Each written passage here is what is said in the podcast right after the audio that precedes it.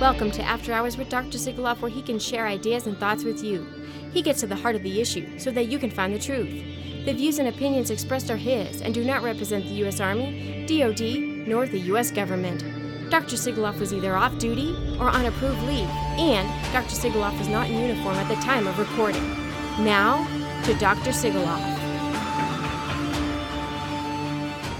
Thank you for joining us on another episode. I want to thank you all for sharing this with everybody. We are now in all 50 states and the District of Columbia. We are in Canada. We're in Alberta, Ontario, British Columbia. In Australia, New South Wales, Queensland, Western Australia. Stay strong. Reach out. Share this as much as you can. Germany, New Zealand, France, Ireland, Portugal, Switzerland, Sweden, Russia, Norway, Japan, Brazil, Panama, South Korea, Argentina, South America, Poland, Netherlands, Italy, Guam, Colombia, Slovenia, Mexico, India, Finland, Spain, Algeria, Denmark, Czech Republic, Chile, Bahamas, Belgium, United Arab Emirates. Thank you for showing so much support. Remember, you're not out there alone, and neither am I. There's an entire globe that feels the same way. Come together, and we will help stop all of this madness. But first, let's hear a quick word from one of our supporters. Hi, this is Jeremy Van Scapen. Here at After Hours, we like to draw strength from those that have gone before us and lived through hard times. It is now time that something was done, but the man who has the courage to do something must do it with the knowledge that he will go down in German history as a traitor. If he does not do it, however, he will be a traitor to his own conscience. Colonel Claus von Stauffenberg, German officer. And now back to After Hours. Stay classy, Sergeant Van out. Thank you, Jeremy, for those encouraging words. We'll be praying for you. Now, for today's episode, we have a unique sponsor. Today's episode is brought to you by Moderna. Where is he going with this? We'll find out. Just keep listening. But we do have a paid advertisement by Moderna.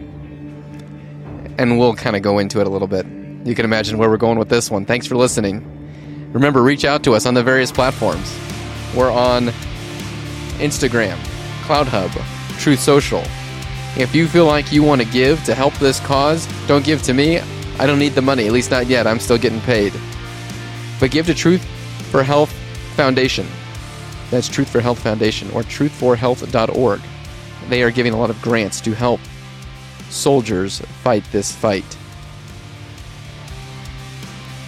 Reach out to us.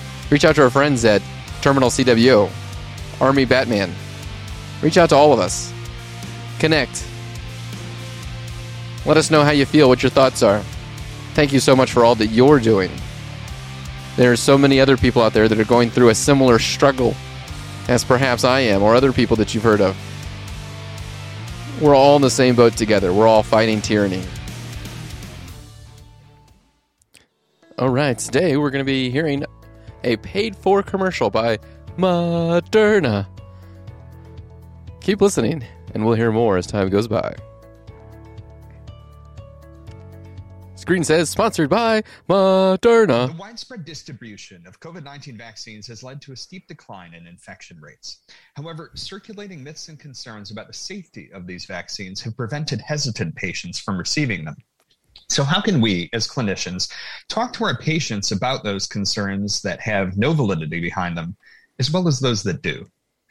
Welcome to Vaccination. I'm ReachMD. I'm Dr. Charles Turck, and joining me today to address common concerns surrounding the COVID 19 vaccines is Dr. Renee Najera, an epidemiologist and editor of historyofvaccines.org, an educational website created by the College of Physicians of Philadelphia. And we're all on the Moderna payroll. Dr. Najera, thanks for being here today. Hi, thank you for having me. To start us off, Dr. Najera, uh, what are some of the most common myths surrounding the COVID 19 vaccines?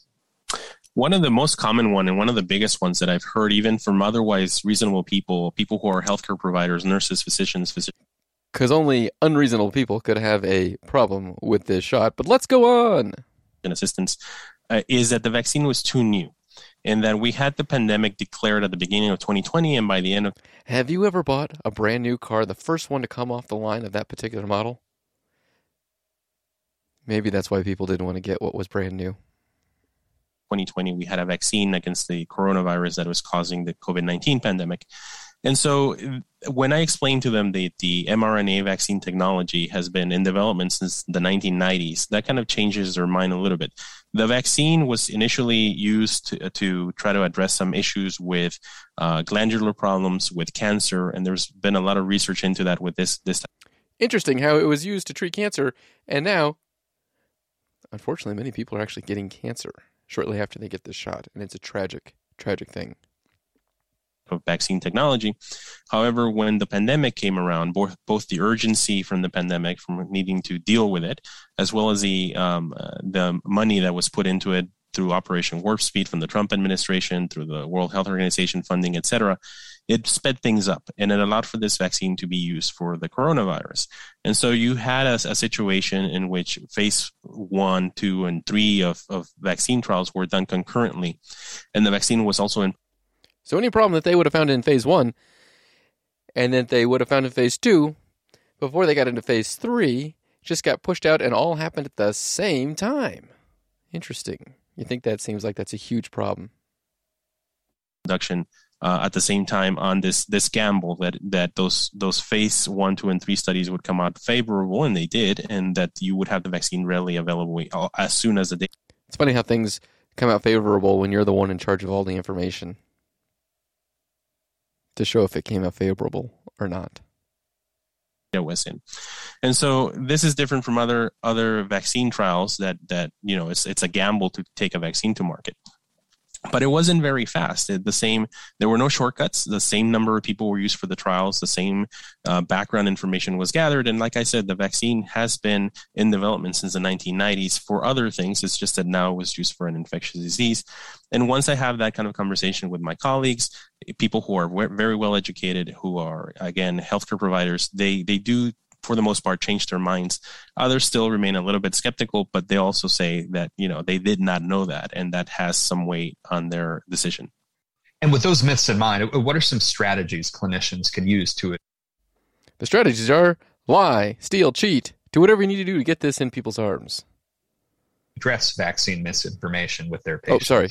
They have their real. Well, number one, it needs here. to be a discussion that is frank and open, and um, you know, a, a, more of a conversation than kind of a lecturing of the patient about the vaccine. Um, we see it all the time with other conditions, right? A, a, patient who is obese is not going to change their mind right away when they get talked to about their weight or their eating habits. A patient who is using substances is also. So I've had patients get pretty mad at me for talking about their weight. They think, "Oh, Dr. Sigel, that's calling me fat." No, I actually never called anybody fat, but there are metabolic problems when you when you eat the wrong foods, and so yeah, this is a decent way of approaching this. But they they, they lean really heavy on the coercion part. You know how like ten out of ten doctors agree kind of stuff because the other 15 doctors that didn't agree were removed of their licensure and removed from clinical practices, but we'll go on going to immediately you know you would wish that they would they would do that but they're not going to go into immediate um, rehabilitation.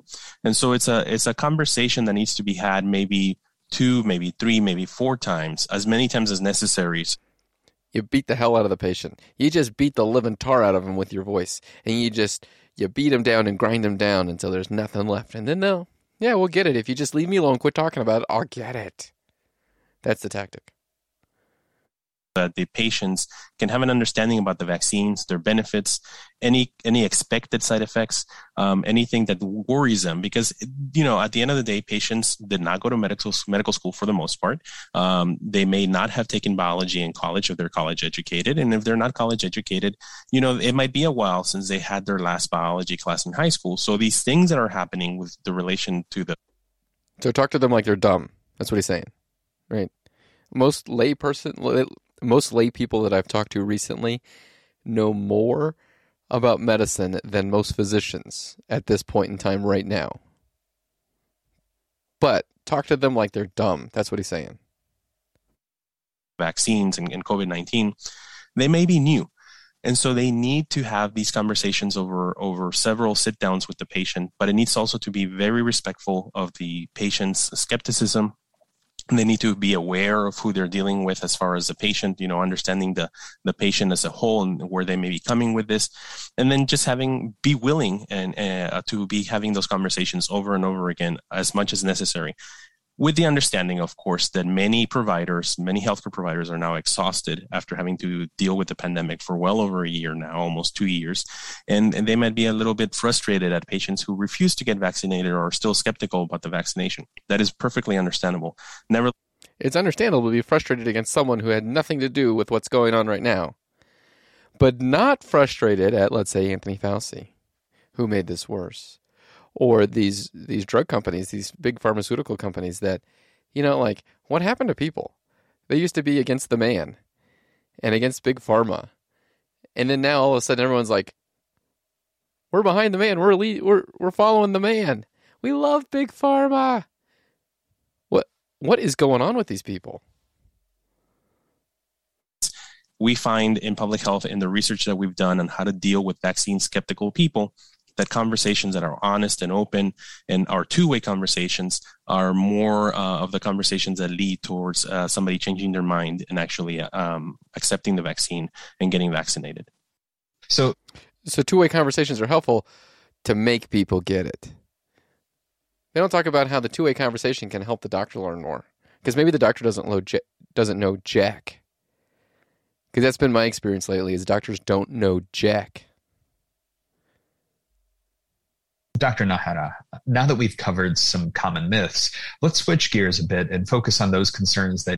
Oh, just a real quick aside. This this doctor that's talking, um, the guy that's talking right now is a PharmD, which is technically a doctor, and the other guy talking is not a medical doctor. He's a doctor PH or something to that nature.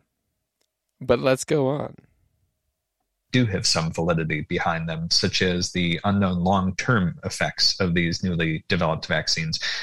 What are some of the most common concerns you're hearing from patients?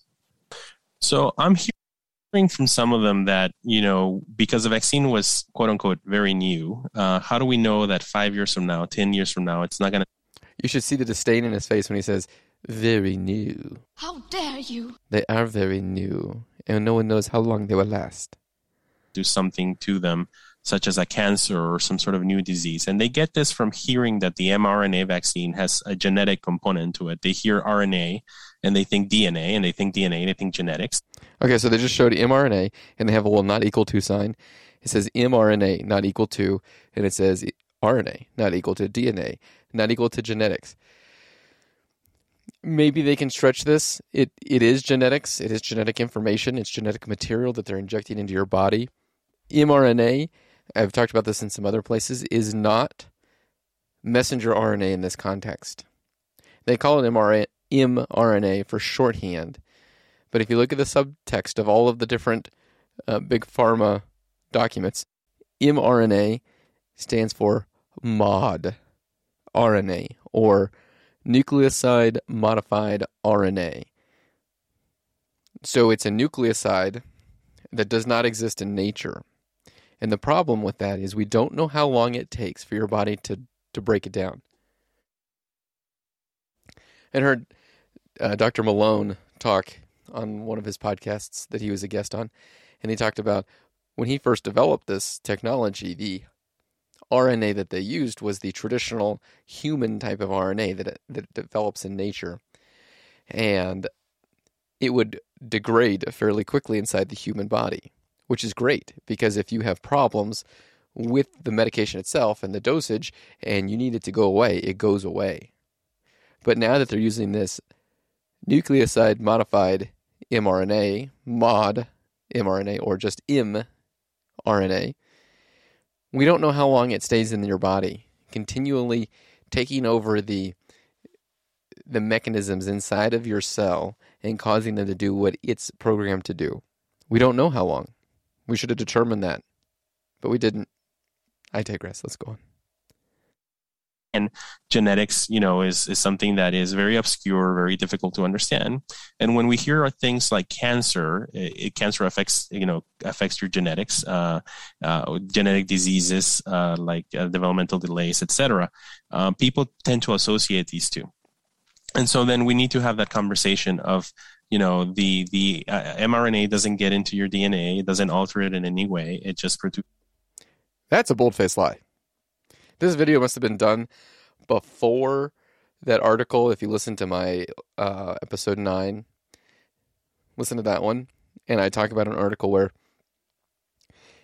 in in vitro, so in a test tube, they took uh, I think it was Pfizer, and they they might have been Moderna, where they take one of these jabs and they expose it to liver cells and these weren't normal liver cells; they were cancerous, previous, you know, previously cancerous liver cells.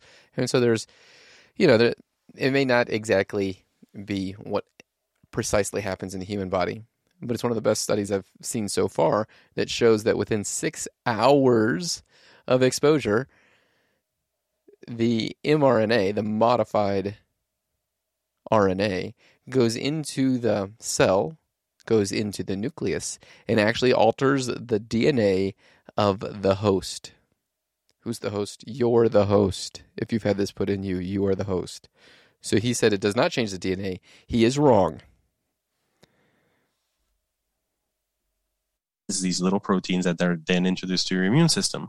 But not all of us went to school to understand immunology. People, if they had a college education, might not remember their biology courses if they took them at all. People who do not have a college education might not remember uh, biology being covered in high school, and so that's where you have this this misinformation that that kind of creeps in and makes something that is uh, you know has a kernel of truth to it, uh, and you twist it in a way that could lead people to to not understand this. In the history of vaccines, if, if a vaccine uh, has been introduced, we follow it up for months or years, and there have there have not been followed up for months or years, months or years. Typically, just years, not not really months. I mean, they'll do the months, but then they'll really do the long term study before they give it out to the general public because we don't know what the long term effects are, especially with technology that's never been used in humans any cases where years later something bad has happened. If there is to be an adverse event from a vaccine, it usually happens within weeks to months after the vaccine. Certainly not years, um, because it, they just don't work that way. Whatever whatever vaccine component you get. Let me remind you, this is not a typical vaccine. It shouldn't even be called a vaccine. These jabs should be called genetic therapy because that's what they are. They're genetic therapy. And the problem is, we don't know how long this modified RNA drug lasts in your body because they didn't do the studies. They changed one of the nucleotides in it so that it can't be broken down by your body. So it stays in there for a long time. They didn't do the studies to see if it integrates into your DNA. We recently have a study now that shows that it does. Or at least in a test tube, it will integrate into your DNA. So this is not a vaccine. This is nothing like anything that's ever been used in human history ever before. And on top of that, there's these things called lipid nanoparticles that are being used. These lipid nanoparticles are also not been used in humans before. And the the material safety data sheets, so this is the this is the instructions from the manufacturer of how to safely handle these. They say that the toxicology reports on, let's say, gene mutation are classified. Who has the authority to classify these now that they've been approved by the FDA to be used in humans, even though the manufacturer still says to this day, do not use in humans, not validated for medical purposes. Things that make you go, hmm, they're not supposed to be used for humans, but because the FDA said, "Oh yeah, go ahead and use it," who who's responsible for this? The vaccination process is eliminated by your body in in a few weeks to months, and so with this vaccine, again, it dates back to the 1990s. So so far, everything he said is true. He's not actually lied. He said, yes, this is how vaccines work, and he's right. That's how vaccines have worked in the past. Nutrition to get out of your system in a certain period of time They don't actually go into the the cell of your of your your body and then take over the manufacturing process of your body. That's what viruses do. But this actually goes in, takes over the manufacturing process, and has a high potential of actually going into the nucleus and changing the DNA. So he, he's he's right, but then he does a little quick sidestep and doesn't tell the truth mRNA vaccine, the vector vaccine. There are others like it uh, that date back several years as well, and so they're they're not new and they have been followed up. And when I tell people that it's not just big pharma that is looking at these the safety of these vaccines, and it's not just the federal government, it's also it's also state and local governments, it's also academic institutions, and then within big pharma. So the only people looking at this is well, it's not just big pharma, even though big pharma is paying off most of the government. But it's not just the FDA and the CDC, which is government. It's also local cities and states, which is also government. But it's also, you know, you could even say there's even medical associations. The American Academy of Family Physicians, the American Academy of Pediatricians. They're all looking at this too. Look at their resources. Where do their resources come from? All of the information that the American Academy of Family Physicians, the American Academy of Pediatricians, ACOG, American College of Obstetricians and Gynecologists, they all get their information from the same people. FDA, CDC, WHO. Basically, one resource. So you can have all these different people looking at it, but if no one has any intellectual curiosity to look outside of one source, then it doesn't matter because they're all just a great big echo chamber all saying the same thing. You know they're competing with each other and they they want to look at the other guy's product and and see if there's anything wrong with it so that their own product can be introduced as being better. And so there's a lot of surveillance about this. There's a lot going in of, of looking at for adverse events and you when you have more than half of the population of the united states well over 150 million people vaccinated followed for months now and you don't see anything long term uh, anything months later then it's a safe safe bet that there is a very low possibility of something happening uh, later on. Is it possible? A very low possibility. Do you want to gamble on that? Especially with, with what i've read from these material safety data sheets from these patents that talk about some of the problems they're having is immune suppression. When you have immune suppression, you can have problems with cancer. Some of these patents talk about disseminated intravascular coagulation, clotting problems. Hmm. We're hearing about all the time of these young, healthy, especially service members, who are dropping dead or found found dead in their room clots. It's not even the alleged vaccine or this modified RNA that's causing this. This is the lipid nanoparticles, the adjuncts that they put in there that they think are safe. There's no evidence that they're safe. This is not like the American justice system where a medication is safe until proven dangerous. This needs to be held up like the French judicial system where medications are, are assumed to be dangerous until they're proven to be safe. Because to do nothing is safer than giving this stuff. And so prove to me that it's safe before you try and put it in me or anyone else that I know. Don't just assume it's safe. Uh, but very highly improbable there have been some concerns, including from healthcare professionals, uh, about how in the early days of mRNA vaccine research, uh, that the vaccine was associated with a large number of deaths in uh, laboratory animals. Um, is there any validity behind that? So that is one of those myths that has a kernel of truth to it that gets gets twisted around. So yes, there was a, a large number of laboratory animals that had to be euthanized after being given the mRNA vaccine, and this is in the the, the uh, studies before the human trial. He might be talking about one of the studies where that's that's true, but there was a, a ferret study where all of the ferrets died when they were exposed to the virus. They weren't euthanized. They they died because of the virus, because of antibody dependent enhancement.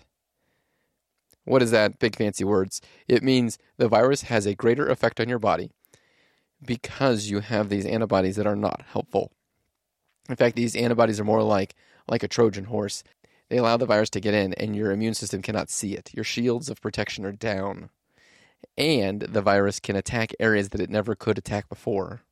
Instead of just staying in the respiratory system, it goes into organs, it goes into the brain, it can go into other places because these antibodies that your has, your body has made allow it to go places where it shouldn't.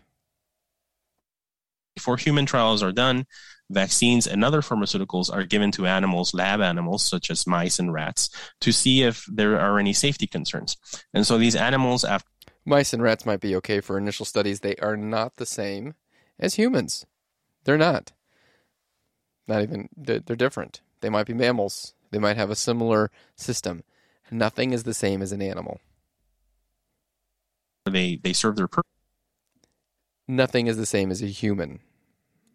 They were giving the vaccine. They cannot be used for anything else because that would confound the, the findings of some other research being done on them. And so they were humanely euthanized. And so, yes, there are papers out there from pharmaceutical companies that have done experiments on animals uh, for vaccination, for the mRNA vaccine, for the vector vaccines. And once those animals uh, are, are used, they are humanely euthanized. There's a whole process that involves federal law on how to properly and, and humanely euthanize these animals. Just real quick, I want to say a quick word about the vectored vaccine. So, quote vaccine. So, a vectored vaccine is where they take a virus, like an adenovirus, and they have it, instead of infect you with whatever it infects you with, they take that out and they put the mRNA in there. So, they make a virus that will infect you with whatever they want to put into you. Listen to episode 9 to get a little more background on some of the ideas of this, of transfection, and some other interesting ideas. But yeah, so they take a virus. Is I would assume that's gain a function of the virus because you're changing the function of that virus. Hmm. Maybe that's not a good idea. So yes, that did happen, and there is that association with with vaccination. But it wasn't because because the vaccine did anything bad to them. It was just that their service service was done, and it was time to move on to the human trials, and so those animals were euthanized. And with all that being said, Dr. Najera, uh, patient education plays a critical. I do want to say something real quick. The guy who's speaking right now, he looks like now I could be wrong, but he looks like he's got Bell's palsy the left side of his face is not moving appropriately. His eyes kind of droopy. The corner of his mouth is droopy, and the right side of his face moves appropriately. And this is also in the the forehead region. So it does. I don't think it's just from maybe a bad dental procedure in the past. Uh, you know, I'm certainly not going to make a diagnosis of someone that I haven't seen in clinic, but those are just my observations. Is that he does have some sort of potential neurologic disorder. Well, we see we've seen a lot of Bell's palsy complications from people that take these shots. Just remember, Moderna. Now back to your propaganda, brought to you by Moderna. In all of this, uh, so how can we better educate patients during their visits, and what sort of tools and resources can clinicians point them to? So you have the official sources, right? CDC, World Health Organization, the state health departments, the local health departments. But I think uh, also the. We're only going to listen to official sources, people that know what they're talking about, who are proven to say what we want them, and to proven to say what, what they should say. I mean, proven to say the truth. Right, that's what we want to say the truth? Yeah, yeah. No, okay, okay, did we get it right? Okay, good, thanks not so official but still credible sources, organizations that are out there uh, promoting vaccination, not just for COVID 19, but for other. Remember, uh, the other childhood diseases did not magically go away because of COVID. They're still there. We're seeing a drop in the number. Interesting because the flu completely disappeared off the face of the earth, but I digress. Let's go on parents who are vaccinating their children for those other diseases. So that needs to be kept up. And for that, you have uh, organizations like Voices for Vaccines. Uh, you have organizations uh, that that are parent led or patient led organizations to educate people about vaccination. And so you can point them to those organizations as well. Um, there is a lot of involvement in social media now by by parents. Right? We we all check in on our Facebook groups or our, our Twitter feed. So there are certain people who are putting out their quality information, guide them towards towards those if that's how they get their information. Uh, but like I said, it's going to be a, a, an effort that's not going to be one and done. One visit is not going to be enough. You may require other visits with all the, the complications of that, right? With being there being a crunch in time or like insurance that doesn't cover just coming in to talk about vaccines. Um, but it's going to take some time, and and the tools are out there uh, from both official and, and, like I said, credible but non-official sources. Um, at the end. Because don't listen to me. Don't listen to Dr. Sigoloff. He's not an official and not a credible source. He doesn't toe the party line. So we can't recommend him. And we don't want you to even look at him. Don't look at him. Don't look at him. Don't look at the man behind the curtain.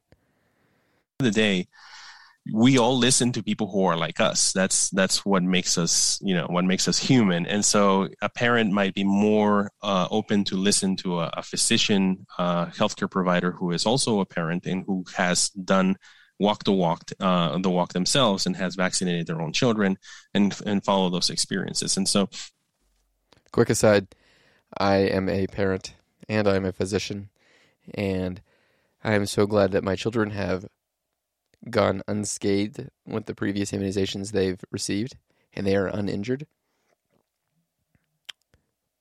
But I don't see any evidence that all immunizations are safe. There's a really good movie out there called Vaxxed. It was done by Del Bigtree. I encourage you to go watch it. It's heartbreaking. It is hard to watch. But if you have children, you need to watch it. They expose things in there like things you could never imagine, like the CDC lying to people. Great Scott! Well, maybe that's not so hard to imagine. And how, yeah, you just need to go watch that because it is hard to watch. Have a box of tissues, you know, be ready for it. But if you have kids, you need to watch it no, it's it's just a, a multi-pronged approach to people who are hesitant about the vaccine, and it all again goes back to multiple conversations, honest, open, and and nuanced conversations. Before we close, Dr. Najera, uh, do you have any final takeaways with regard to vaccine myths and concerns for our healthcare professional listeners? Yeah, from the point of view of the history of vaccines, we've been here before um, every single vaccine, beginning with Jenner's smallpox vaccine at the end of the 1700s, to the more recent HPV vaccines and the, the nasal flu vaccines, every single vaccine has been met with skepticism. Okay, so the nasal flu vaccine, they don't use it anymore because it never worked. It didn't do anything, didn't do a thing. And then if you look at some of the uh, the Gardasil or the HPV vaccines, there's problems associated with them. Consider POTS. That's where you get lightheaded and dizzy because your heart rate skyrockets and your blood pressure drops. There's problems associated with these. You know, you shouldn't listen to every single conspiracy theory out there because they don't all have the entire truth. But what you should do is be open to all sources and look for the shred of truth that's in every idea. And if there's major skepticism from a lot of people, perhaps there's a reason. The people that state it may have the wrong reason, but they know that you should be skeptical. I'm going to give this example. When I lived in Alaska, there was this man who would come and deliver wood. Yeah, that's right. We had a woodman. And he would, you know, dump a huge dump truck full of split wood so that we could stay warm for the winter. And we started talking once, and he said, you know, there's these underground FEMA camps all over Alaska, and and he he wasn't right about that. That that was wrong. But how did he come to that conclusion? So there was huge underground work projects that were done by the US government in Alaska. Huge underground work projects. Things that you can't imagine but they weren't FEMA camps. They were for other purposes, offense, defense type of purposes. However, because he, this man only saw a bit of the truth, he didn't see the entire truth, he had to draw conclusions. And so he wasn't entirely right, but he also wasn't entirely wrong. And so the opposition, what they will do is they'll say, oh, there's no FEMA underground work camps. There's no FEMA underground camps. Everything he says is wrong. Life is a lot more complex than that. You have to look and explore and see where's the shred of truth in whatever idea. And some of the things that I say may be part of that. They may have that shred of truth. I try to give you the best that I can, meaning I look into it. I look for that shred of truth before I bring it to you, and I try to show you the entire shred, not just a little tiny little piece of that shred of truth. But the thing is, we have to be open to these ideas, otherwise, we'll never see them and we'll be completely fooled because we're too quick to disregard what someone else says because, well, that's crazy. There's no microchips in these things. Well, no, there's not. There's no silicon microchips in these things. But there's other technology that could be in here. Listen to episode 9. They could have been hidden in here. They could be quite dangerous. But we have to explore all of these things. You have to prove that this medication or this biologic is safe before you give it to me or anyone I know. And one other part of that is when you're using biologics or modified mRNA, modified RNA, they they submit a strand or a string, a series of nucleotides. For example, this this modified RNA that's 100 nucleotides long. This is what we're submitting as the drug. Now, in reality, when they produce this, they'll make some that are 50. They'll make some that are 75 nucleotides long. They'll make some that are exactly what it should be 100 nucleotides long. There'll be some that are 120. There'll be some that are 200. It's a ubiquitous mixture of various things. If they change that modified RNA strand by one nucleotide, it is a different drug with a different structure and a different function. So, the whole idea of using this way of doing it, there is no quality control on the face of the earth that could guarantee that every single strand of modified RNA that goes into your body is exactly what they sent and exactly what they tested. Nothing is that precise. And you change that nucleotide sequence by one nucleotide, it's a different drug that needs all the same testing as the original. Let's continue. It has been met with fear. It has been met with misinformation and, and even outright lies because there are people out there that do not understand how vaccines work. They don't understand the history of vaccines. They don't understand the science. And so, uh, one of the natural reactions that we have to not understanding something, uh, something that scares us, is to lash out against it. And so, this has happened over and over again. It's going to happen with the next vaccine technology that comes after this one. Uh, I think as as public health professionals, as healthcare providers, we all need to be very patient with this.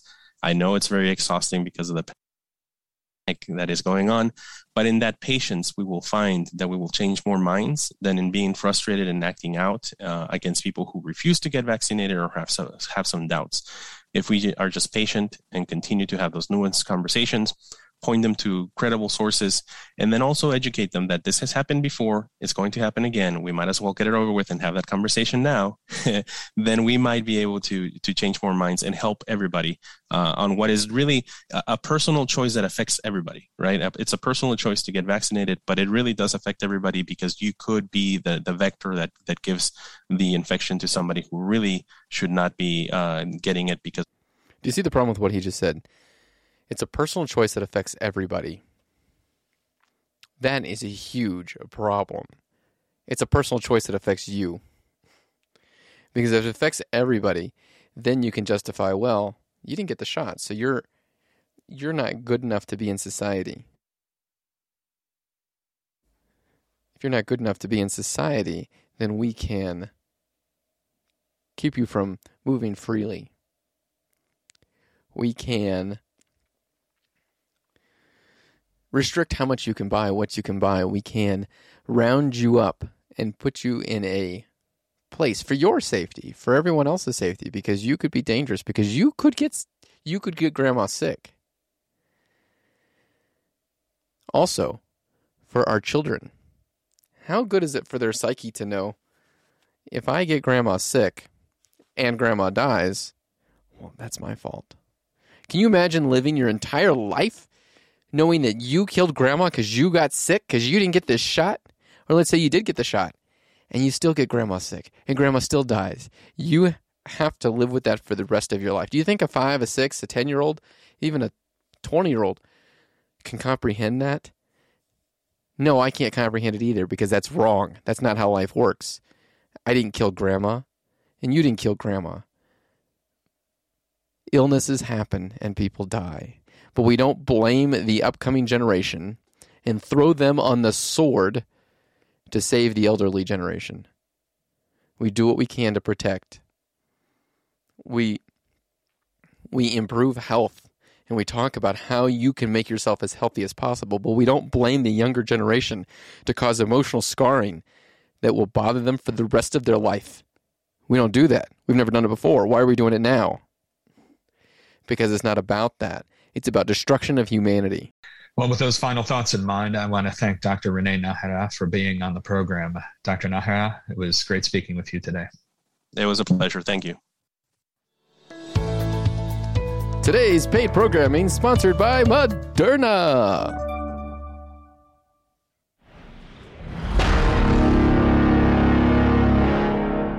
Did you order the code red? You can't handle the truth. It's been a while since there's been a good military courtroom drama. However, you are invited to go watch one of these military courtroom dramas unfold in real life. April 28th and 29th at Aberdeen Proving Grounds in Maryland. Please come and support our very own Mark Bashaw. First Lieutenant Bashaw will be undergoing a court martial. Uniform is service dress. Begins at 09 at the APG courtroom. If you're in the area, if you have time to come witness, this courtroom is open to all. Let's show our support. First Lieutenant Bashaw. As he is the first to undergo a court martial for refusing to get a test and refusing the COVID mask mandate. Let's try to fill up the courtroom to show our support. Thank you for joining us for another episode. Remember, today's episode is brought to you by Moderna. That's great, isn't it? The propaganda they spread. Don't believe it. Don't buy into it. Don't buy the lies. Always be skeptical. Remember the words of Thomas Jefferson question everything with boldness, even the very existence of God. For if there is a God, he would prefer honest questioning to blindfolded faith. Well, that's true. We must question everything with honesty, with reason, seated firmly in her seat. Remember, together, we all will make courage more contagious than fear.